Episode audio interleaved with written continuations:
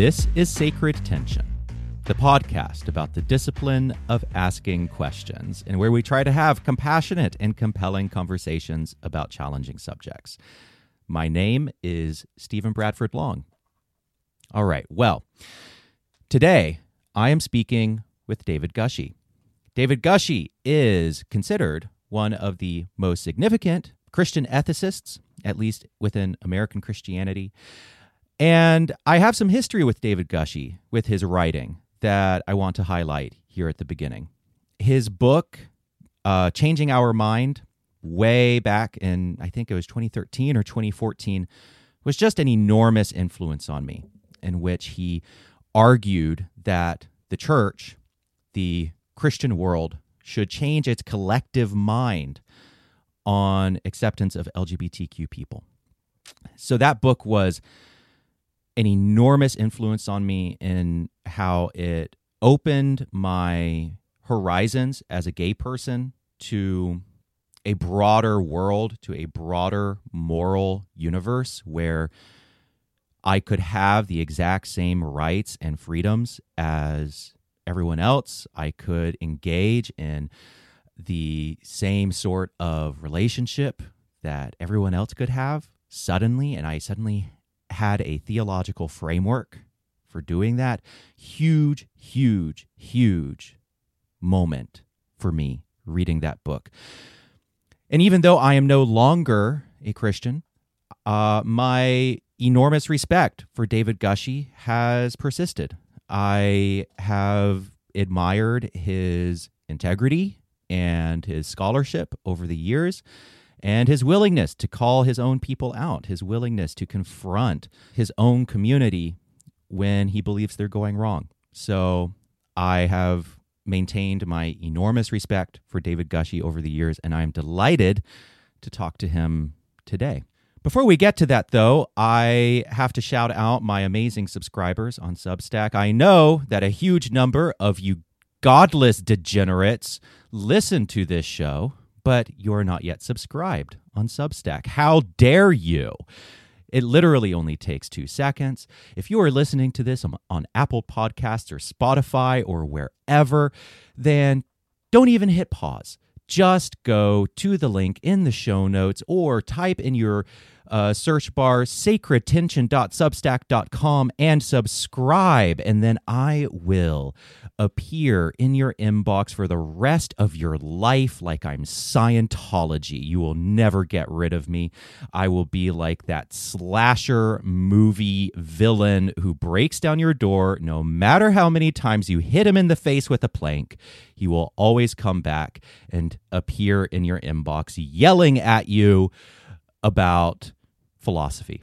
Now, if you love my work and want to support it, if you find yourself looking forward to a podcast every two weeks or to uh, a blog post every week, then please consider becoming a paying subscriber.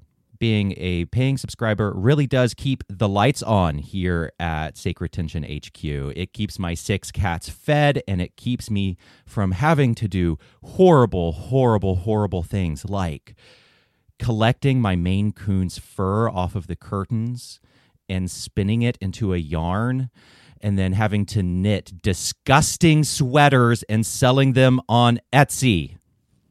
And you don't want that life for me, and I don't want that life for me. So please, to help me avoid this terrible fate, go to sacredtension.com forward slash. No, yes, no, that, uh, yes, sacredtension com. All right. With all of that out of the way, David Gushee, welcome to the show. Thank you, Stephen. Uh, that was one of the most compelling slash terrifying intros to somebody's content that I've ever heard. So that's awesome.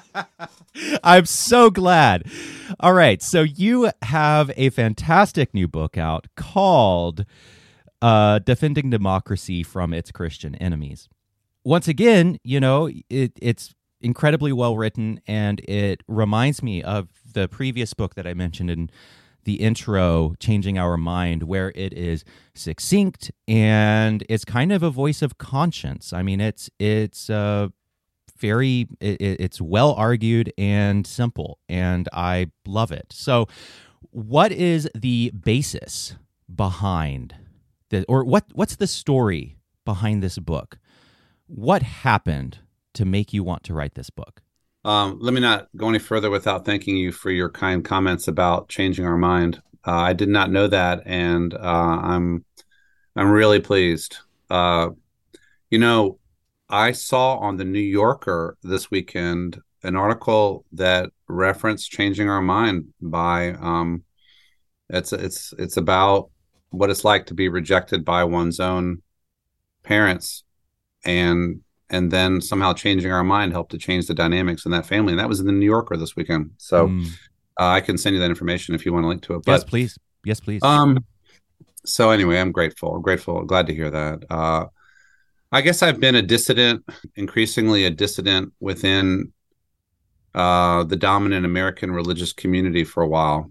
And what what you know motivated this particular book was the obvious role of many many christians evangelical fundamentalist uh, some other christians as well as a lot of non-christians uh, in supporting donald trump all the way through to the to the insurrection of january 6 2021 and to continue to provide uh, an unshakable base for him running god help us running again for president right now. He could not be where he is if it were not for the support of a group of christians who i describe as having embraced authoritarian reactionary politics in the name of christ. And so i would say i was struck just over the head with one of those planks you talked about um, watching the whole Trump presidency, and then that this villain would still be in the picture now, four years later, that it, he is indeed like a villain in one of those horror movies who you think is done and, and keeps coming back. But he would not keep coming back if were not for the support of a lot of Christians all around where you live and all around where I live and all around the country. And I, I write to understand what it is that that motivates that kind of support and in doing so i discovered that it's a it's not just an american phenomenon it's a it's a it's a global phenomenon for a certain kind of christians and di- uh, christian in different places. And also to to make a voice of conscience for a different kind of christian approach to to the world and to politics.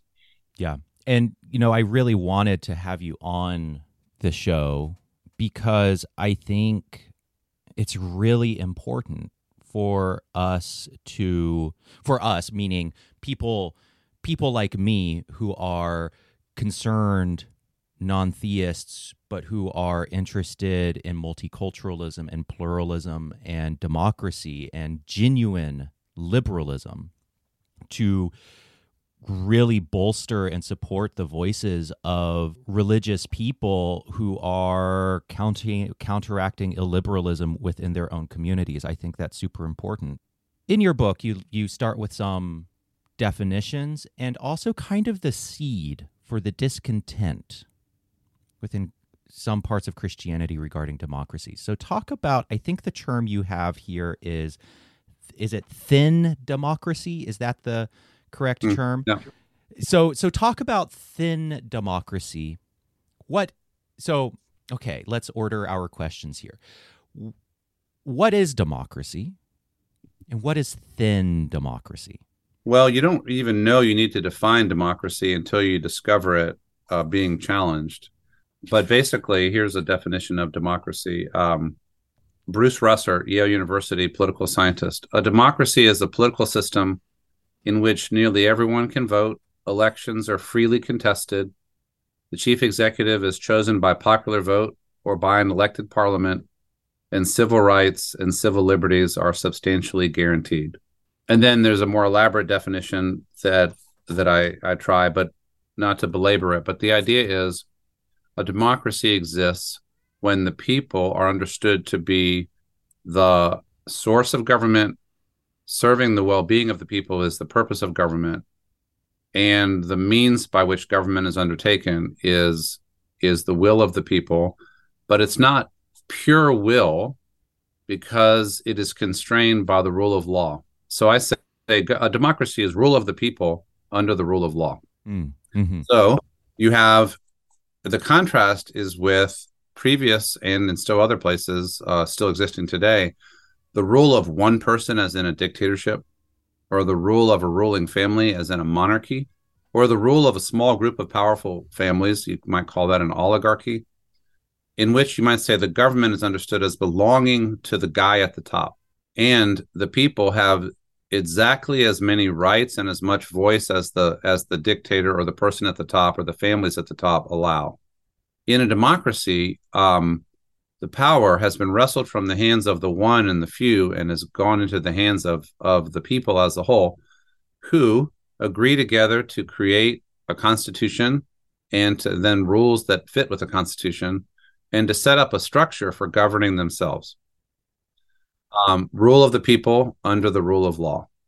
It's quite an achievement to get to a democracy because the starting point hi- historically has been, you know, the rule of a monarch or a king or a or a dictator or an autocrat of some type.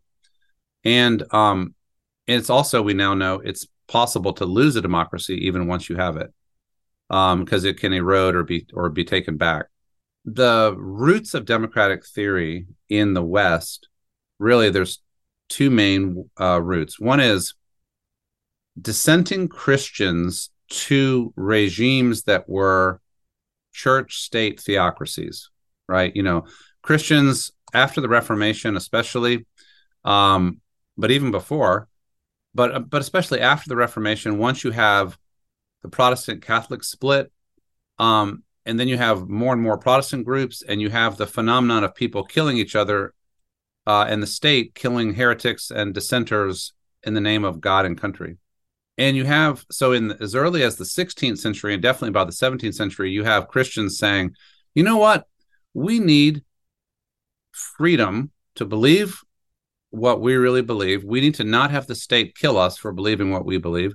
And actually, for that matter, the state needs to not be in the business of killing anybody for believing what they believe. Um, and the government needs to be in the hands of more and more of the people, maybe even all of the people, to determine what is best for all of the people instead of just for some of the people. In other words, so the, the first origin of Western democracy was dissenting religious communities, beginning in England. But then, but then there were also political philosophers like John Locke who said, who, who developed theories of government that also emerged from the people and this was late 17th century and the idea that that basically government is a social compact or contract arrived at by people who just mainly want to be left alone they want to be able to do their life and all they want government to do is to secure them from uh, you know people who would attack their homes and property and their lives and so this was the beginning of liberal democratic theory. You could also call it libertarian democratic theory. Very limited government, mainly for security. But in but the the revolution there is that this is something that the people agree to. Not there's not a king involved. The the people create a system to secure their own rights. So this is sometimes called thin liberal democracy because there's not much of a vision for what that government should do other than basically securing people's individual rights or what society what what a, vi- a vision for society or a direction for culture or society all that kind of stuff. Right too. there's not much of a vision for that. It's just not there. None none at all. Yeah yeah. Right except for you know i mean maybe a vague notion of the common good but the common good is is kind of o- overly understood as about uh, you know robbers are not going to be able to break into our house without there being a criminal justice system to stop them and and, and so on. It's really about personal liberty and, and protection of, of property. It, also is about protection of property rights in the emerging capitalism of the 17th and 18th century right? Okay so the seed one seed of um of where we find ourselves is that there have always been people who considered this understanding of government to be too thin, um, not very inspiring, lacking a moral center, or lacking a theological vision. And the idea being that we need more of a of a vision of the good for people. And you have to have a shared understanding of the good for a community to actually hold together. Um and you also have now let's put a christian spin on this. You have always had christians who have been uneasy about the movement towards democracy because of you might say the chaos of freedom because of pluralism because you know people might get elected who don't believe what we believe. The society might develop in a direction that we don't really like. When you had a, a marriage between church and state between king and bishop you might say or king and church to set together the direction of the country you, you might say that you had a church state alliance to impose a certain kind of vision. After the democratic revolutions of the 18th century especially and then in the 19th century that alliance between church and state to set a certain kind of vision is uh, abandoned. Mm. Um, in some cases, violently abandoned, like in the French Revolution. They didn't. I mean, you know, we don't want no stinking, uh, you know, cardinal, bishop, or pope telling us what to do. It was a secular revolution. In the U.S., it was different. It was more of a, um, okay, we're going to separate church and state, but we're not going to allow the state to harass the church. The churches are going to be free agents to do what they want but the state is not going to endorse any religion. I think it was an ingenious solution. Yes. But but then and now there have been Christians who wanted more or other than that. a question about that. So yeah. I I regularly hear like these two narratives. And I'm reminded of the quote by G.K. Chesterton where he says Christianity has been accused of the exact opposite things. It has been too violent and too peaceful, too, you know, pro women, too anti women, you know, et cetera, et cetera. I, I regularly hear these two narratives. One narrative is that democracy and kind of libertarian liberalism is fundamentally Christian to its core, and that it was Christians who invented this thing, and that it was the the and that we wouldn't have democracy if it weren't for Christianity, et cetera, et cetera, et cetera, and that it's it's a fundamentally Christian institution, and that even you know the American Constitution is like a fundamentally Christian document in in that way that it can like trace its lineage, it can trace its DNA to these core Christian and Jewish ideas. And then there's another narrative, which is that Christianity is to its core authoritarian and, and that it has really only been the forces of enlightenment being foisted upon Christianity, forcing it to reform, and that there was great resistance to that because the theology is that Christ is Lord, Christ is King. The and there's this absolute power vested in the person of Christ and that the earthly kingdoms should reflect that. And so it was only because of secularization, it was only because of in in the enlightenment that intellectually curtailed and pushed back on the power of the church and ultimately liberalized it. Which of those narratives is true or are neither true?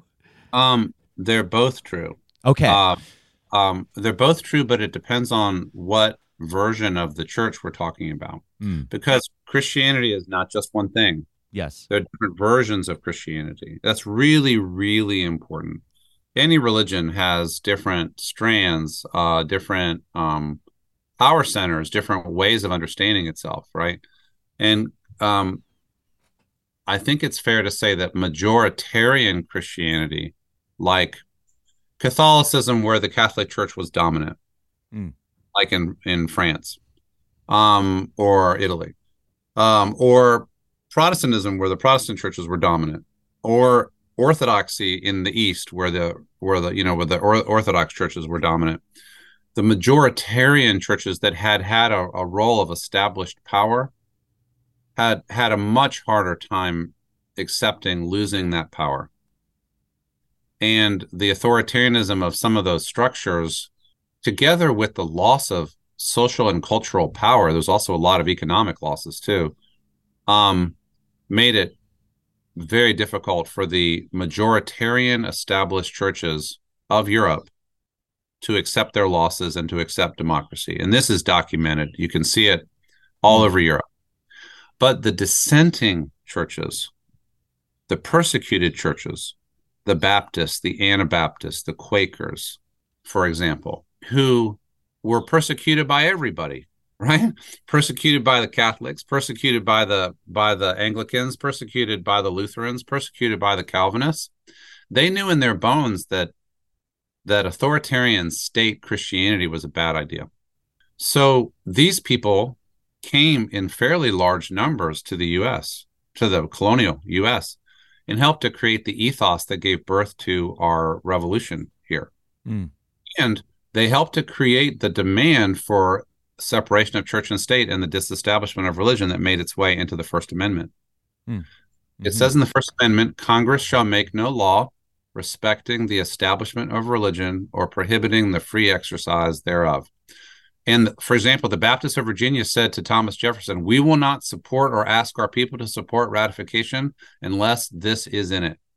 Okay, so that is an example of Christians demanding democracy, at least understood to be, you know, democracy as it existed in 1789, right? But there were other Christians, for example, the Anglicans had a hard time giving up established power, and we're not so sure about all of that, right? And mm. um, the Puritans in New England um, had a, had a different kind of vision. Hmm. Yeah, you know it, and and your point about thin democracy, I feel like this is the first time. I mean, reading your book is the first time that this point has actually landed for me, where I am very much. I have very much like a libertarian ethos. I'm not politically libertarian, but just you know, kind of a, a, a libertarian ethos, and I'm, and I think I'm intuitively minimalist in in the way that you describe thin democracy being and i've never quite grasped the anxiety that people have about that until i read your book. And i've had these conversations with a lot of people and and actually people can listen to these conversations on the show my sibling rivalry series with my conservative christian sister who is wonderful. And we get into fist fights on the show and it's a fun time for everyone. But this is this is a thing that Eli has brought up time and again and it just never landed for me. It, it maybe i needed to have it explained to me by someone like you but i i never quite got the anxiety over a a culture and government and et cetera et cetera a country that has only the necessary protections from imposition but no guiding narrative or ethos or morality or or whatever the case may be that keeps that society functioning and together. Now, I'm still a pluralist. I'm still I'm I'm still, you know, I'm a basically a secular humanist and how I think about the world, but suddenly I get it. Suddenly I can empathize with the real fear that if that's all we have, if all we have is a negative vision for humanity, which is just kind of a, a, a bare minimum of here are the ways you cannot be imposed upon, suddenly I get the fear that that is not enough for society. And if and if I'm hearing you correctly, a lot of the a lot of the the attacks on democracy from Christianity are rooted in that fear. Am I right about that? Yeah. So let me let me tell the story this way. Um, you, I really appreciate how you're digging into the. I mean, a really important theme in this book. So there were always people concerned that the John Locke liberal libertarian vision was too thin, that it was not enough of a basis to build a society. Mm. Um, but uh, one thing I say in the book is uh, I quote a guy who says, government is one thing, culture is something else. So the government maybe can be really minimalist if you have some broadly shared values in culture that don't have to be enforced by the government because the people hold them themselves. Um, and so, like, lots of people are in church. If they're not in church, they still have some of those values, like, uh, you know, honesty or integrity or love your neighbor or something, right? And so the government is not going to mandate that, but the culture is going to teach that parents are going to teach that to their children. So it isn't a value free zone. It's just it's not really the government's job to advance the values right? Okay. So so let's say we tell the story that that you have a broadly shared christian cultural ethos judeo-christian if you want um, through the early 1960s and then and then you say that and so fairly minimal government intervention or it's it's it doesn't have to be much involved because the culture is constantly replicating that. Um and then the, the everything that happens in the 1960s uh clearly ends any kind of cultural hegemony for that vision. With, okay. with like the sexual revolution and everything. the hippie right. the yeah just the whole whole thing. The whole yep. thing. Okay. Whole thing. But okay. And so then so and and then the Supreme Court starts making some decisions because people start bringing some cases that indicate that those church state boundary lines had not been really enforced the way that they were supposed to be. And so you have principals having everybody say the Lord's Prayer in a public school, and the Supreme Court says, nah, you can't do that. Uh, and, and so people, conservative Christians start saying, oh, the government is turning against our values. Okay, so you had that concern. The worry about the Supreme Court goes back to the early 60s at least that. But then you also have the much messier, much less defensible white reaction to the civil rights movement and the and the integration of the schools. Yes. And and you have patriarchal reaction to the women's movement, giving women better opportunities in life. And patriarchy is a much debatable value. I can I'm strongly against it, right? So, but patriarchy is challenged by the women's movement.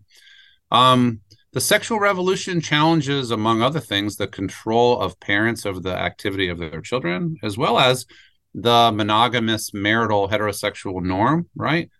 Um, and you have mass immigration from from uh, the non-European countries opened up after the mid '60s. So you have issues of ethnicity and immigration get on the table, and then you have the Vietnam War and, and all the protests, you know, against the government and the loss of confidence in the government and you discover that part of what held people together was a shared confidence in their government and a patriotism, and that gets shattered too. Mm. Um, and the drug culture and everything, right?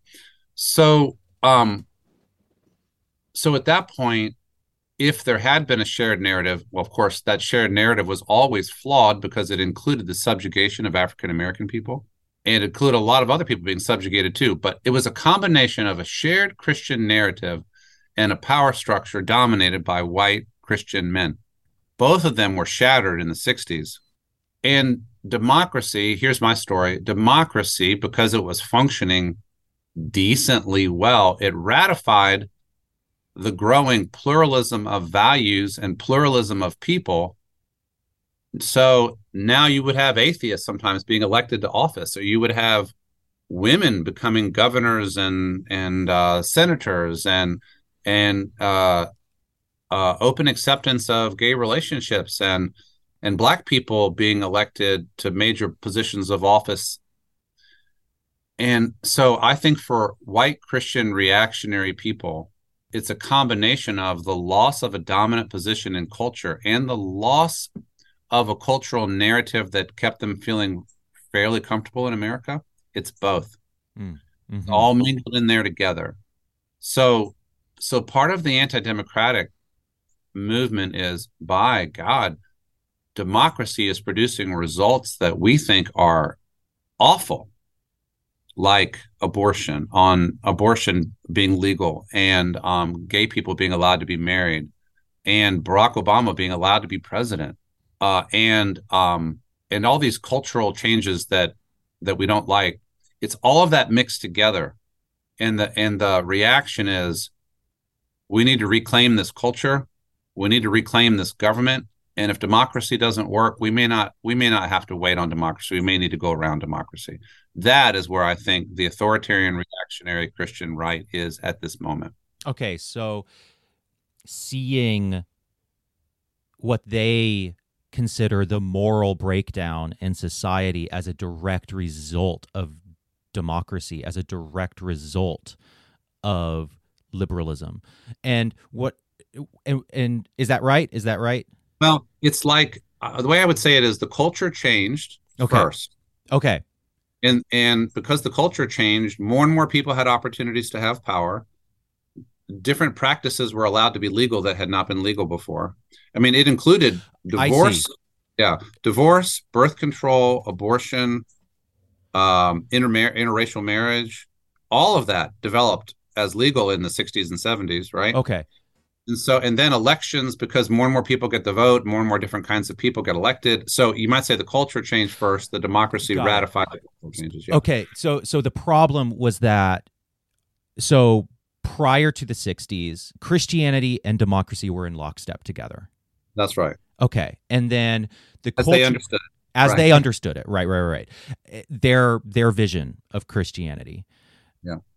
So Christianity and their Christianity and democracy were in lockstep together, and then culture changed, and then that started to change government, and that started to change policy, and that started to change the face of the of lawmakers and so on.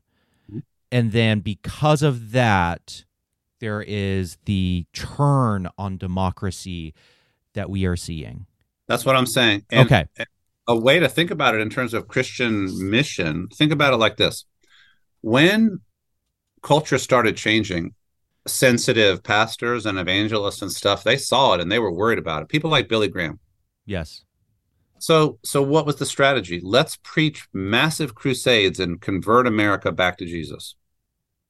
The strategy was evangelism and missions and church stuff. And culture, change culture. culture. Co- Yeah. Change culture. Let's change culture. Let's uh, make our own schlocky movies and our own awful music and, and, you know let's, let's do all that stuff, right? You know, yes. uh, or maybe we tell a story that all of this is the beginning of the end. The apocalypse is coming and Jesus is coming back. We'll tell that story. Maybe we'll do that, right?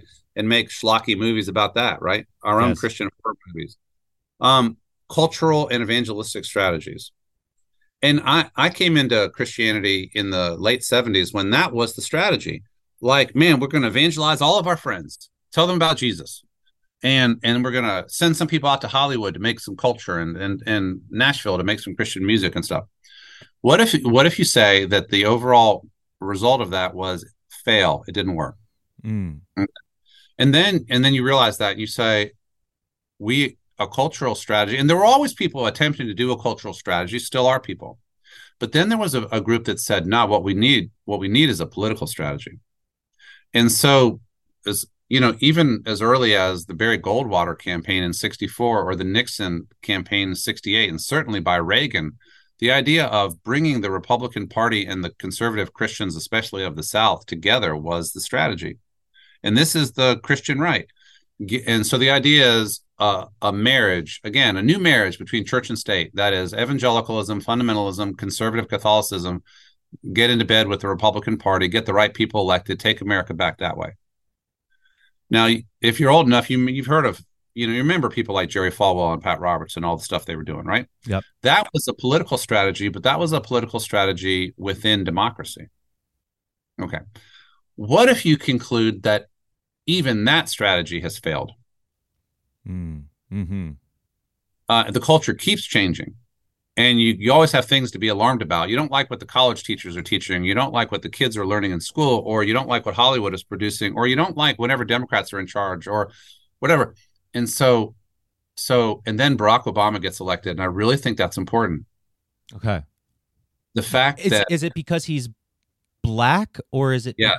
okay. So it's because of the color of his skin i think so and it's because of his kind of ideological background and, and underpinnings as well. i mean Well, I think it's the perceived exoticism of a man named Barack Hussein Obama being elected president of the United States. Um, sure. And the color of his skin, his, I mean, the community organizing background. I mean, he was actually very much a moderate, yes. but I think he was a huge shock to the to the white American conservative mindset. And I mm. think that helps to explain why, of all the people the Republicans could have picked to be their next candidate, they went with Trump. Yes.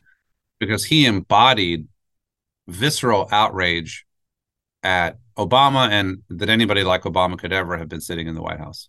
So it was kind of a, a this this horror that someone named Barack Hussein Obama with that with with the color of his skin and his ethnic background and being being at the highest pinnacle of power in the United States. What does that suddenly say about us as a country? What does that say about our system? Yeah, uh, and what I think what it said to a lot of people is we're losing control. This is really getting out of control. Okay. Um, and and all the atrocious resurgence of open racism and stuff. Um, uh, and you know, so that a big part of the story is race. This whole story could be could be telescoped to be about race, and we'd have a very intelligent conversation that would explain a lot. Mm. One way to one way it has been said by some historians is all the moral value stuff, like about abortion and sex, is a cover for racial panic. Mm. Mm-hmm. Um, and I think to some extent it is. Um, and you go back to Brown versus Board of Education, 1954. You're going to send our kids to school with them.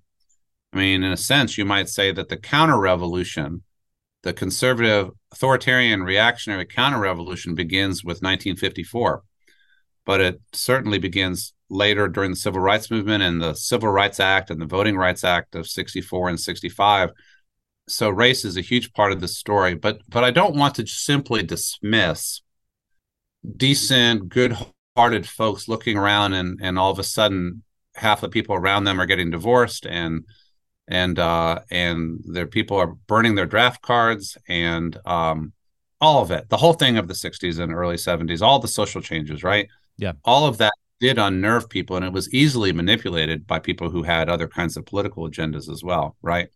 But I see, I see, like one reason why people bought the big lie of of the Trump, you know, I couldn't have lost a fair election in 2020 is because there's a significant chunk of people who are having a very difficult time believing that they live in a culture in which people of the other side's values can consistently win elections or get into positions of power. I'm just hearing the the shrill voices of, of conservatives in my life being like um you know balking at the idea that race is kind of central to this and they would they would say i think i am not in any way racist. I support the the civil rights movement. I valorize mlk i um I don't have a problem at all with the color of Barack Obama's skin. I have a problem with his policy and what he represents. For they would say, for me personally, this has nothing to do with race. What would you tell that person listening to this right now? Um, if that's true, great. Perfect. Yeah. Right. If if that's true, great. Let's demonstrate that by uh, how you talk about and how you think about and how you vote on issues related to race. Um, show so show me, show us. Yes. Right. Um, I think that open racism was so delegitimized during the 60s and 70s by the civil rights movement and by I mean the fact that the government made it federal policy, anti-racism became federal policy in some significant ways. You're not allowed to discriminate.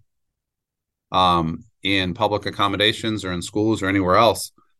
So open racism was driven underground. But a lot of what we see in the darker corners of the internet now or or in the comments of some politicians and so on. Yes. Man, it's just very thinly veiled racism. It it's horrifying. And right. I, I mean, like, if it is thinly veiled, right? You yes. I, I, I like the phrase, I forget which um Jewish activist used this example, but I think it, to to describe anti-Semitism, but I think it's accurate for racism as just just in general. It's like the herpes simplex virus, where it can go latent and it can go invisible, and then external pressures will happen, and then there's an outbreak of it and it's yeah and it's one of those things that we just constantly have to be aware of that you know it's like the it's like anti-semitic conspiracy theories they've been around for centuries and under certain conditions of social pressure or under certain you know points of low trust and war and and etc then this this virus of anti-Semitism will have an outbreak. It's the it's same with it's the same with racism. I think um, yeah. yeah. Um, if, say, one of the political parties, well, especially if the Democratic Party, were to put forward a presidential or vice presidential nominee who was Jewish in, say, 2024, for whatever reason, or you know that anti-Semitism would be stoked and would be at play in in the way people reacted to that candidate. Absolutely. Yes. Right. Absolutely. Um, and and uh, racism will be at play if if Kamala Harris is the nominee, or even if she continues to be the vice president as the nominee for vice president again, right? Yes. So so racism hasn't gone away. Um, but it, but it's just back to connect to the to the larger thesis of of the book. Reactionary is a word that people should think about, and I analyze it in the book. To be a reactionary is to be fiercely opposed in principle to major cultural developments such that your posture hardens into a resolute resistance to pretty much anything new. Okay. And if reactionary if reactionary spirit like that hardens, it in a community, it makes that community the ultimate foot dragging community on what most of us would consider social progress. And I think that's a very fair description of conservative Christianity since the 1960s.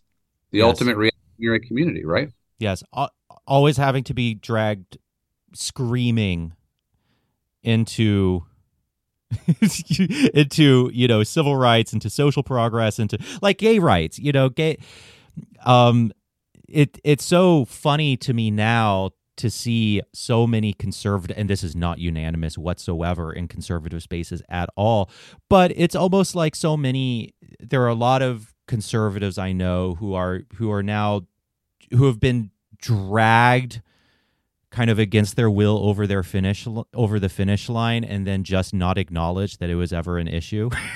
Right, right. right. Just not acknowledge that it was that that was not the one of the biggest political cultural battles of the past 30 years just not acknowledge that at all and just be like yeah you know gay people they're fine let them get married. And now it's transitioned to now now that animus is being put on trans people.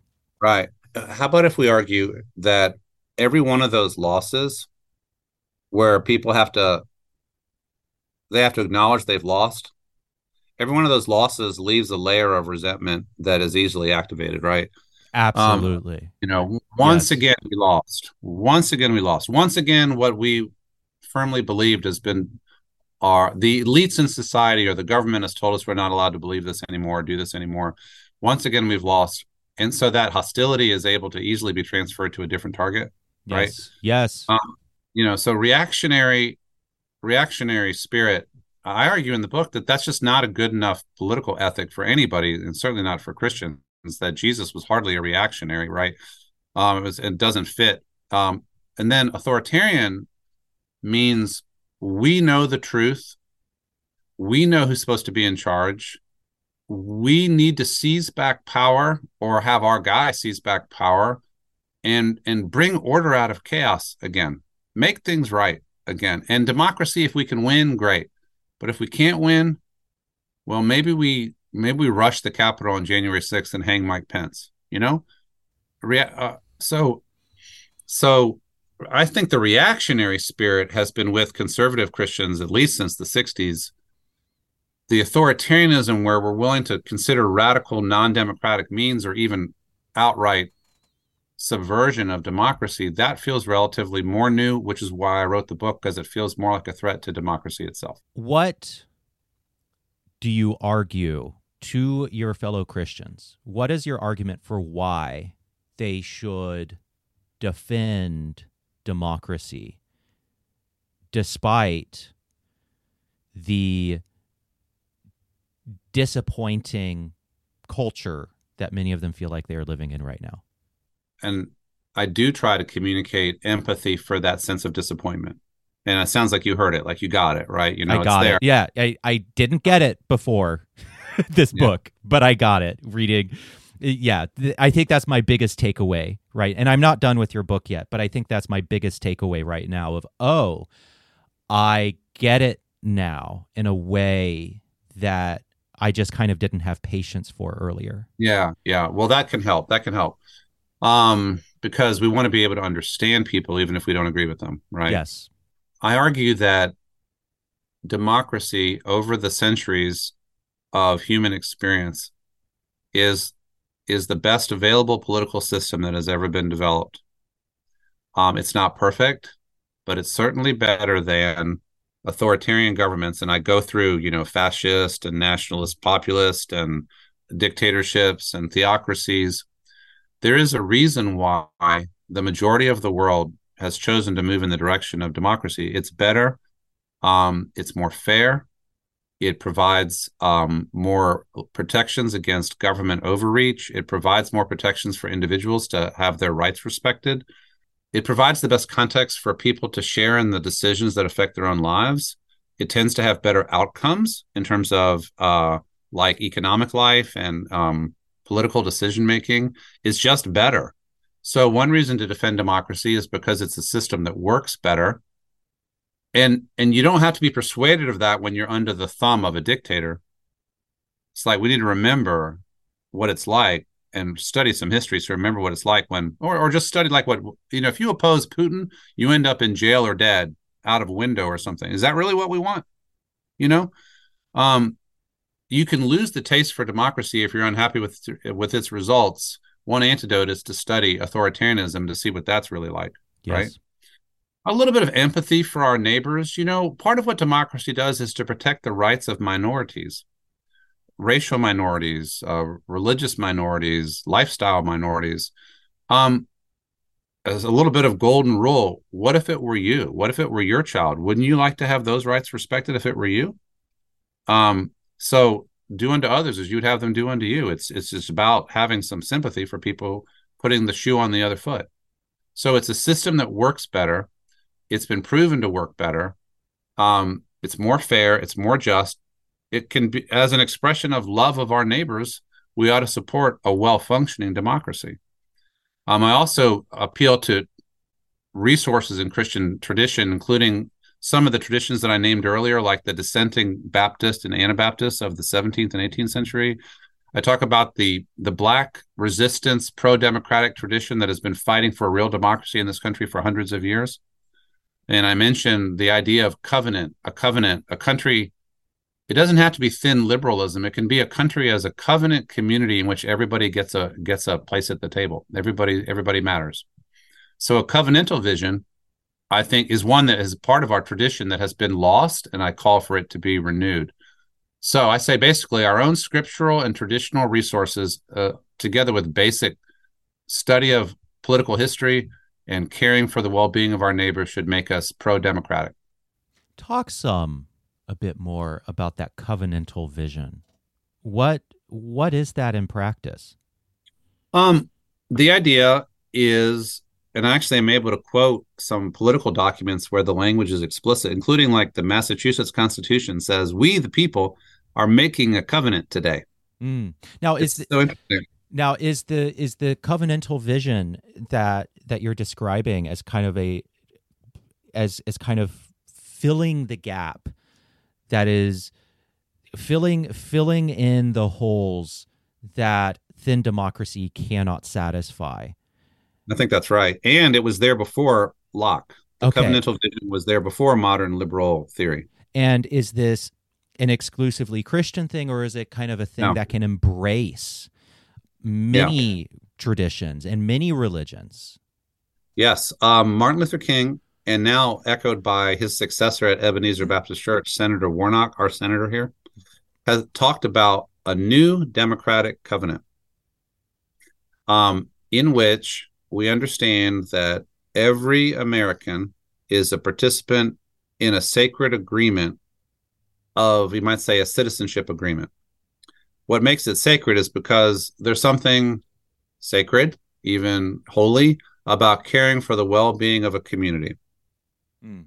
And you can have a religious reference to that or not. You know, you could be promising to God or just promising to your neighbor to, for example, I promise to seek your well being. I, I promise to care about that your child be educated at a decent school.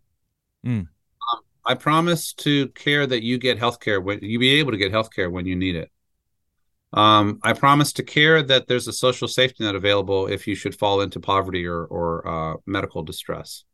So, so the idea of a community committed to the well-being of one another, that's a lot richer than I just want the government to protect me when somebody wants to break into my house. See how how it's much richer than that? It's much much more other centered. And then I also talk in the book about people who hold public office have special covenant responsibilities because of the special power that they have. And one way they signal that is like when they take an oath.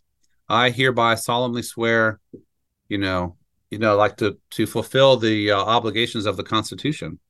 By the way, that was one problem with Donald Trump. He had no covenantal sense at all. Mm. He he never kept covenants with wives or with business partners, let alone with citizens. Mm. So covenant is a sacred promise that you might say that limits your freedom because in that sense because you choose to commit to the well-being of the whole community. So, one way, the reason I won't drive 100 miles an hour on the interstate here is not just because I might get arrested. It's also because I'm in relationship with every other car on that highway. What I do affects them. If I drive recklessly, somebody might die. So I want to develop more, and I'm glad to be asked. Covenant is like a web of commitments that we have to each other because we are bound to each other in community. That's covenant. Mm. This is, this reminds me of Jonathan Rauch's book, The Constitution of Knowledge, which I don't know if you're familiar with it or not, no. but it it's excellent. And I've done several interviews with Jonathan on this show, and what he arg- he argues for something like this about knowledge acquisition that there is a constitution that of of rules and norms that we must hold sacred in order for pluralism to work. And in order for this democracy to work and this this rhymes with that that that there must be this this sacred um thing of of of covenant with others who aren't like us that transcend that that can transcend our our kind of tribal differences right either our individual preferences or our tribal differences. That's right. And that gives me a chance to say that everybody who writes about democracy says it is a culture before it is a set of laws. Okay. And that culture has norms. And those those norms must be protected. So, for example, if a presidential candidate says this election was rigged and says it repeatedly, there's probably not a law against that. Or does not commit to a to a peaceful transfer of power. Right. doesn't yes. Right. there may not be a law against that rhetoric but it is a crushing blow to democratic norms. You know it that that i think is what violates covenant. It violates covenant. I, I think that's what actually has maybe disturbed me the most about the trump presidency is i don't think i realized when how old was I? I was 27, 26. I was in my 20s. I was in my late 20s.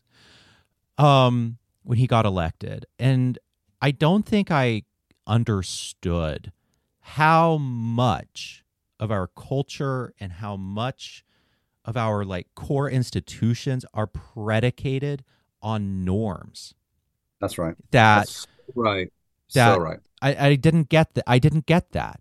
And same and it's same with with all the other it, it's the same with all the other things that we hold dear like free speech free speech is first a culture right and secondarily, you know, with important limitations, as you point out in your book. But um, free it, it is first a culture and then it is law.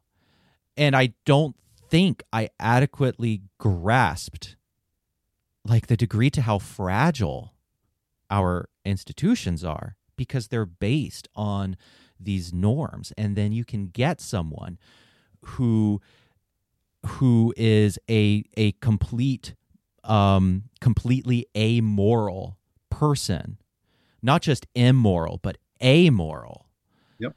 who who lies for the sake of lying. Right. And just trashes the the norms and the havoc that that causes.